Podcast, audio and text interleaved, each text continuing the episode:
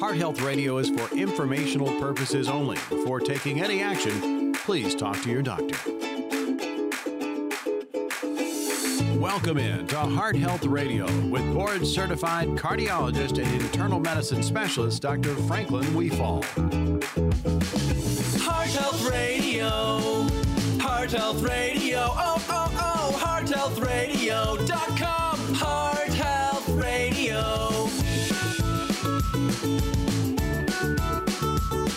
Hello, folks. I'm Joe Colucci, And I'm Dr. Franklin Wefald. and this is Heart Health Radio, where it is our goal to educate and entertain you to help you stay healthy and to identify medical misinformation more quickly. Dr. Frank, I understand we have a couple of very interesting topics to share today, I think so. cholesterol being one of them. Or what is new with cholesterol? Yes, it is Yeah. LDL the answer to everything? Uh, right now it is, but might not be in the future. Okay, and I guess we will keep our second topic under covers for a little while longer. A little while. We'll, we'll close the door on that and we can surprise people. just to tease our listeners a little bit. Yeah. Okay, so cholesterol. Yeah, and, and you know, we are, I talk about LDL. LDL is a mantra of mine. And you check your LDL, get your LDL down. And now, you know, it used to say 100, you know, your LDL should be, and then it was 70, and now it's 50. Well, you know, I get people who are 11 and 12, and I really believe that the only thing that we have shown in terms of cholesterol is the lower the LDL, the better. And we've also shown that the medicines that we have to lower cholesterol, I mean, it. The theory is if you lower cholesterol, you'll lower your incidence of heart disease, and it's true. Okay, and so what what do we have to to reduce your risk of a heart attack? We have the statins. We have this new one called bempedoic acid, or and we have um, an antibody called Repatha. And what's the reason that I believe in LDL lowering? These medicines have been tested and they've been shown to reduce the risk of death. So we were focused on HDL. So we're going talk about LDL is the bad cholesterol. It's what gets stuck into the plaques and the arteries, and they clog up, clot, and cause heart attacks and strokes. Well, we had HDL. And HDL was thought to be the magic bullet. Okay, get your HDL up because people with high HDLs, the good cholesterol, had a lower risk of heart disease.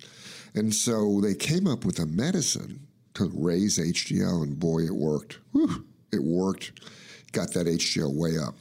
What was the problem? The people who took that medicine and got their HDLs up had a higher risk of heart attack. So the, the concepts that we have and the biases that we have don't really work sometimes. And so there were cholesterol medications, for example, something called Zetia or ezetimibe, works in a different way. It prevents your body from absorbing cholesterol from your gut.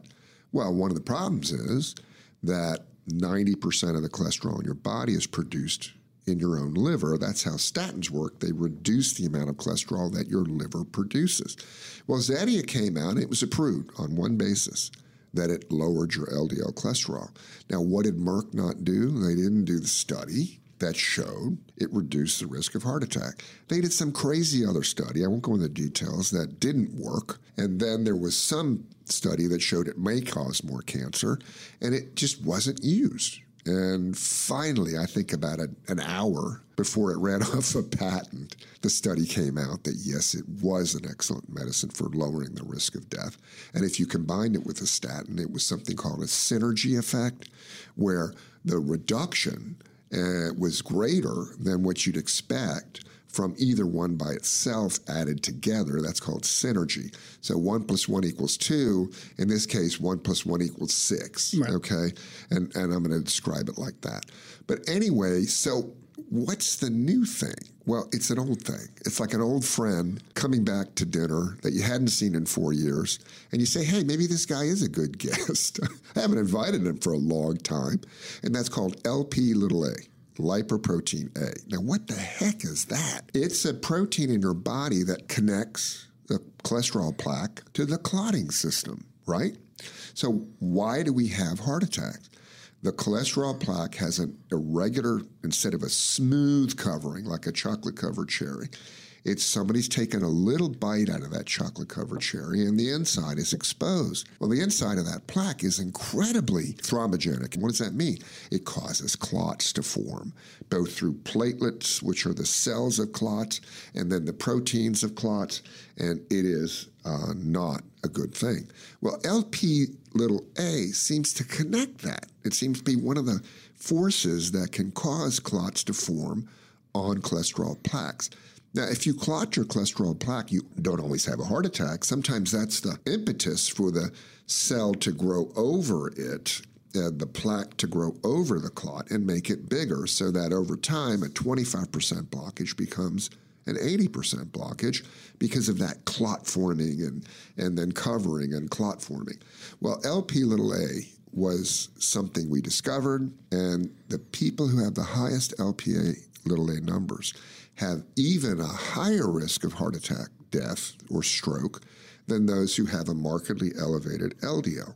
It was a greater predictor. So if your LP little a was high, you had a higher risk. Now, what was the problem in the old days? We didn't have anything to treat it, nothing.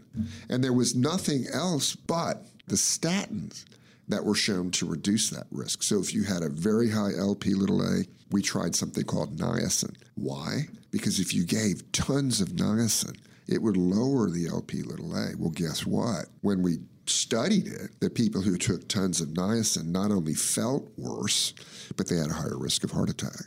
So that didn't work.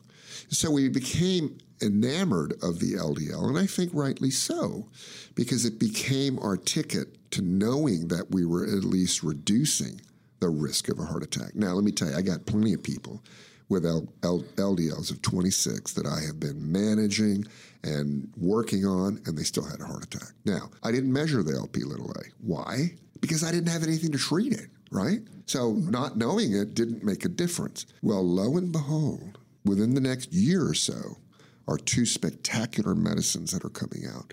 And I'm not going to go into the names because it's not um, something that I want you to listen to or look for because they're very complicated medications.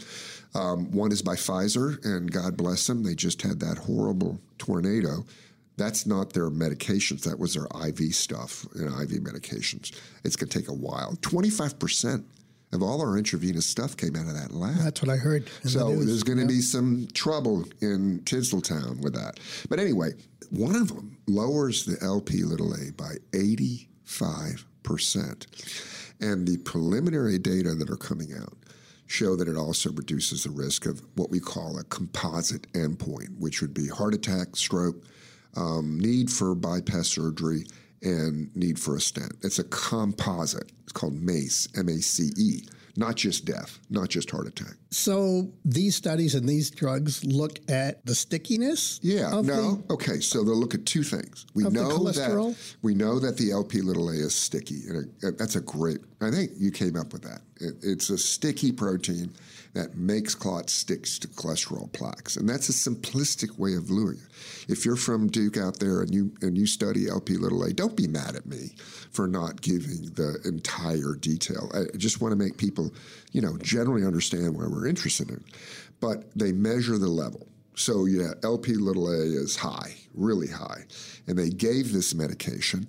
They did a couple things. Did it? Did the medication hurt you? Did it cause you know side effect problems? Good news, didn't. Then they said, can I lower the LP little a? And sure enough, they were able to lower that level in the bloodstream by 80%. I mean, I mean, it's really hard to lower LDL cholesterol by 80% without multiple medications.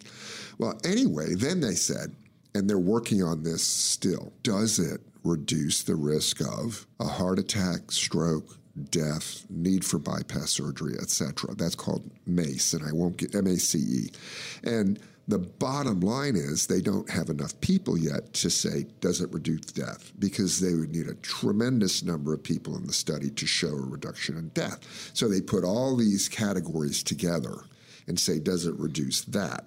And the preliminary data, it's not been in a large enough study to prove that it's right. It's complicated statistics, but it's very promising. And we may get to the point where we are focusing not just on LDL, but also on this LP little a. So, in the next year, if you haven't heard, ask your doctor, where is the data on LPA now? And do I need to be on that LP little a drug? And I think it's going to be perhaps a game changer because we've hit we've hit a plateau, right? We used to have you know uh, X percent of people in this country having heart disease, and we brought it way down, but we've hit a plateau. You know, and so that plateau means even pounding away at the LDL cholesterol, we still have a percentage having a heart attack. Maybe this is going to be the game changer where now we can get that level down even more. Now that's speculation. Don't quote, you know, Joe and Dr. Frank that this is going to happen. But I'm very excited and I want to get the word out to start thinking about LP little a and going to your doctor in the next year or so. And also pay attention to the show because as soon as the data is out that it works, we're going to be crowing from the rooftops, Joe and I, about this this mechanism of action and these new medications if and big if they turn out to work. And I want everyone to know that the concepts are great. We can raise HDL, for example, with this medication. And turned out it not only didn't work, it caused worsening problems.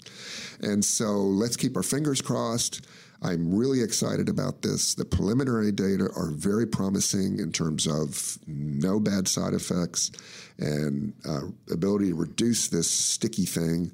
And perhaps it looks like it's going to reduce death. And that's the only way we're going to use this, right? If it reduces the risk of heart attack and death and stroke and all that other commish, because that's the only purpose of the medicine, right? If you if you lower LP little a and it doesn't affect your health, then it's not worth doing. True, true. Stay tuned because it's coming. Okay, let's shift gears here and let's move from cardiology to your other specialty. Well, no, I'm going to say this. It's not just cardiology, okay? All right, you have billions of human cells in your body, right? Billions and billions, you know. True or false? You have more bacteria in your gut than you have human cells. I believe that's true. That's true. Yeah. And it's amazing. So we have this relationship. It's called a commensal relationship with the bacteria in our gut. They help us digest our food. They help um, defeat bacteria, believe it or not, other bacteria that get into your system, like Salmonella and Shigella, Clostridium difficile.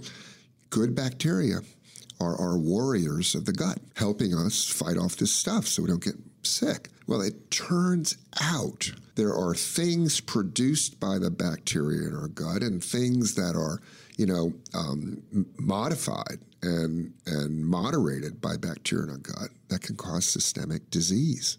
Okay, so certain gut bacteria and certain gut conditions are related to Alzheimer's, and I know for a fact, having read the studies, that certain bacteria and bacterial conditions in your gut are related to heart disease. Now, do we know yet? Well, we have some ideas. There are chemicals and, and proteins and hormones that are regulated and produced by this interaction. Well, one of the things that's come out now, and it kind of makes sense, right, is if you don't poop, if you don't have a good bowel movement, every three days, you have a much higher risk of Alzheimer's disease. So maybe, just maybe, you got to get rid of this stuff and, and cleanse your system out to be healthy. And so, there was always this thing when we were seeing patients in clinic. Oh, it's another guy obsessed with his bowels. You know, doc, I can't have a bowel movement. I want one. And I just sit there and blah, blah, blah, blah. And I have patients who refuse to quit smoking completely because they say, doc, the only way I can have a good bowel movement is to have my cup of coffee and my cigarette in the morning. And boom, it works. So there is a huge um, new era in medicine, and that's to try to figure out how our gut keeps us healthy, how those gut bacteria keep us healthy. So, what's the huge thing now? Probiotics. And I think probiotics are good. I mean, I take them. I take three different ones. I take a um, Saccharomyces, which is kind of a yeasty thing, and I take uh, two other probiotics. And then the other thing, I'm, I hate to say it, that I do is I eat a lot of fiber. And there's two types of fiber, right? There's insoluble fiber, and then there's soluble fiber. What does that mean? The insoluble fiber doesn't dissolve in your gut. Most of the time, fiber absorbs water, so your gut has more water in it. And think about it. If your gut's wetter, that poop's going to move out quicker. And then the insoluble fiber does the same thing. But you know, if if you look at you know um, uh, some of the over the counter fiber things like you know which I can't remember the names. of them. Metamucil. Well, Metamucil's insoluble and a little bit of soluble fiber. Uh, Benefiber, that's it. Benefiber. So Benefiber liquefies, and that's essentially wheat dextrin is the name of that, and it also keeps water in your colon. And then the big controversy, and I think it is, you know, controversy. They need to do the studies, is whether Miralax, which is a fantastic medication to keep yourself regular. Now, the warnings on Miralax, because it is a chemical, it is polyethylene glycol. And the thing about it is, is 99.99% not absorbed from the gut. So the polyethylene glycol goes through your gut, keeps a lot of water in your stool, and it cleans you out. Now, poly, uh, Miralax is said to be used only intermittently for intermittent constipation. Well, I, have got a lot of patients that I just put on Miralax once a day. Now, there have been plenty of studies up to six years have shown no long term problems in those patients, at least that they can detect. Now, for me, I use Benefiber, I use Metamucil, and I also throw a little Miralax in there. Uh, and I have a nice, you know, bowel movement once a day in the morning and most of the time in the afternoon too. Now, sometimes I run out of this stuff. I hate to say it. Oh, I sure. forgot to go get it. Well, those days I just feel miserable if I haven't really had a good bowel movement. And the other thing is hemorrhoids, right? If you have if you have to push that bowel movement out, if it's really rock hard, it's a much higher risk for hemorrhoids. Okay, so one of the ways that I treat patients with hemorrhoids is you're not having a bowel movement every day, is to get to that stage. Now, don't do anything based on what we talk about on this show because you need to to go to your physician. There may be medicines that you're taking that should not be taken with fiber. There may be conditions in your system. So, for example, if you've got short gut syndrome or if you've got you know intermittent strictures in your bowel, no way in heck you should be taking these um, medicines to induce more bowel movement. So please do not try this at home. We're just talking about what some people like myself do. And uh, it's amazing. Now, can altering the bacterial composition in your gut make you healthy? And that's the big thing that's being done now. Um, gut uh, stool transplants, believe it or not, we're transplanting poop bacteria to try to solve certain medical conditions. And there is one medical condition that absolutely is treatable with a what we call a a uh, fecal transplant, and that's a uh, a diarrheal condition that's called Clostridium difficile. So, if you take, for example, an antibiotic, clindamycin, amoxicillin, it can destroy some of your good bacteria that are fighting off and controlling the Clostridia. Well, they grow out, produce a toxin that just irritates and, and, and causes your colon to be inflamed and produce tons of fluid, and you have this really horrible bacterial infection, diarrhea, and it can actually kill you. I mean, if it's in the worst thing. And now a lot of bact- a lot of antibiotics don't work. We used to use Flagyl or metronidazole. We used to use something called, well, we still do vancomycin, and it sometimes they don't work anymore. Well, I tell you what works tried and true is a fecal transplant. And in fact, that was the first treatment back in the 30s and 40s when the first antibiotics came out, and this was noted as a condition related to antibiotics. They'd take healthy um, uh, stool from a healthy individual and, you know, kind of make it palatable, I guess, but they give it by enema. Well, now we're giving fecal transplants by capsules, and most of that's in studies. So having a healthy bowel is not just important for you know the old men who may be obsessed at not having a bowel movement. They had nothing else to do but think about their bowel movements. I'm being facetious here. But they may have been right. You know, there may have been some subconscious thing in their bodies saying, uh, you need to have a bowel movement, Fred. You know, you're not having a bowel movement, Fred. I think you're going to get sick eventually, Fred. And that's the body talking to it the other parts of the body. So make sure if you are not having a good bowel movement once a day, at most once every other day. If you're not having one more than or equal to every third or day or more, the studies have shown that that's tied to a higher risk. I'm not I'm not saying if you don't have bowel movement every third day you're going to go dementia. You're going to get dementia. It's been associated with a higher risk of developing dementia, and we're working on it. And I think people feel better too. There are things you can measure in the bloodstream, which are, is a chemical called octreonine. And they've actually done the study where someone's been constipated, they measure levels of this um, uh, chemical in the bloodstream, and it, it's associated with feeling fatigued and, you know, kind of brain fog. As soon as you have that bowel movement, it goes way down. So bowel movements are good. It seems to me three days is an awfully long time to wait between bowel movements. I, I mean, is patients, there an average? I have patients who haven't had a bowel movement in seven to eight days, and that's their normal. That's their normal.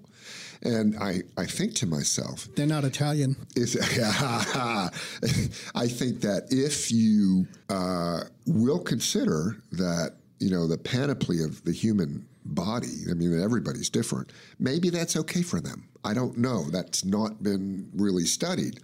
Um, but I think most people need to have regular bowel movements. Now, you even have a scale now. Did you know that? They have one through 10 scale, and the number four poop is what you should have, and it's described shaped like a banana, you know, kind of that same consistency.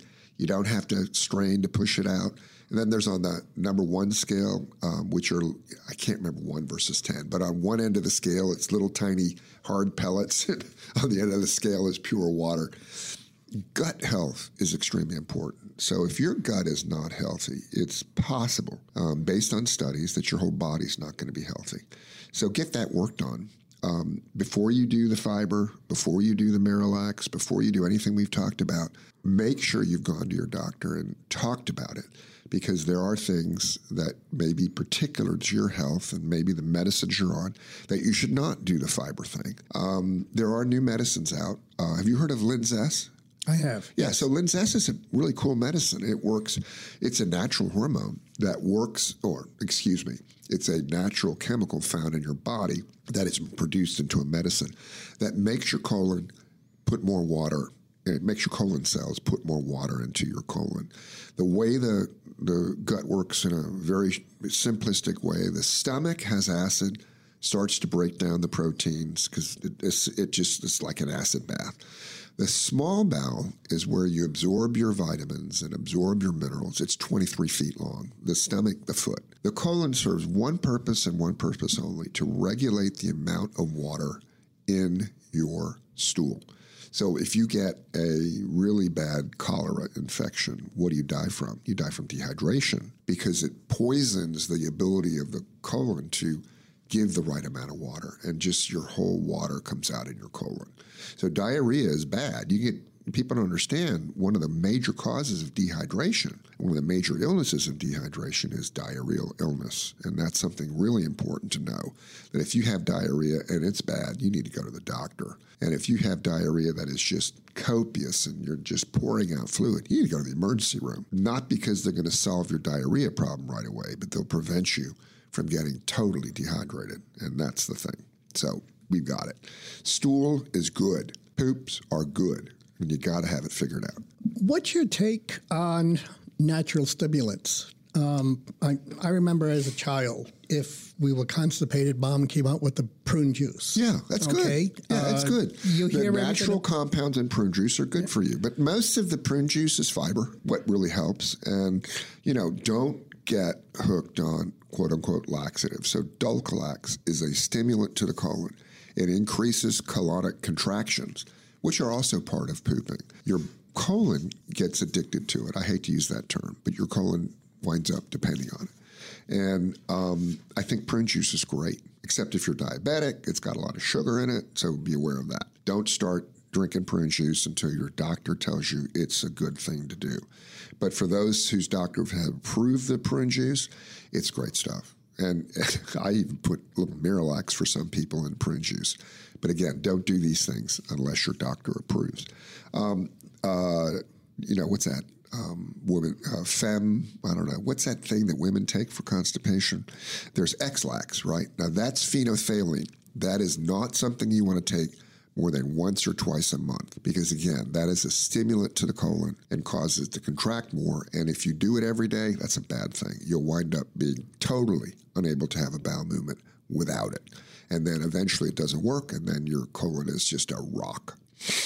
Well put well put. Um, we've got another minute or two here. Um, so we've always been told diet plays an important role in digestion and you know to have plenty of fruits and vegetables Right. i guess which are Yeah, and the reason why you want to eat a lot of fruits and vegetables, especially um, the vegetables, is that you get this fiber, which is non digestible and is what we call insoluble fiber.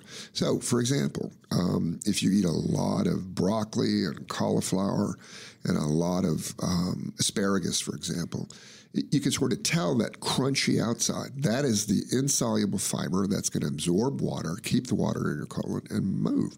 I had somebody who would eat a peach, or if they were constipated, they have two or three peaches. Now, it's important to realize that when you eat a lot of fruit, if you're diabetic, natural sugar is still sugar. Right? So you got to be very careful. Grapes, I mean, that's the worst thing a diabetic can eat, I hate to say. And the grape growers of America are going to call in and be mad.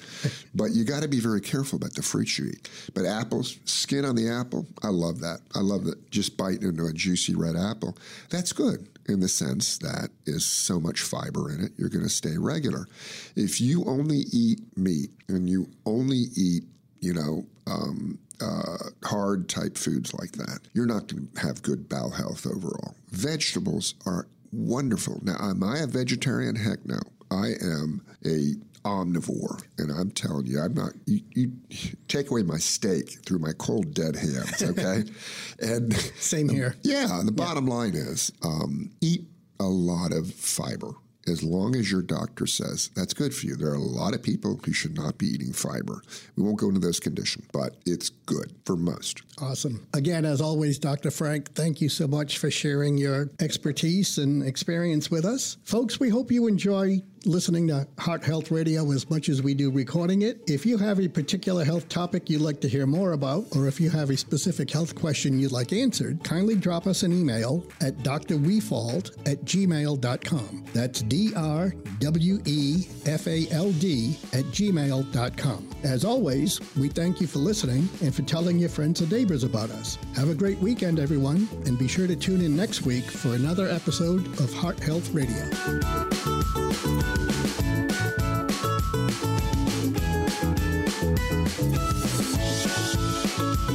The information and opinions expressed on this program provide general information relating to health and are not intended to constitute advice or specific recommendations related to any particular person, ailment, disease, or condition, or otherwise substitute for consultation with a qualified medical doctor. Franklin Wefald and Alinea Cardiovascular makes no representations or warranties as to the accuracy or reliability of this information. If you think you may have a medical emergency, call your doctor or 911 immediately.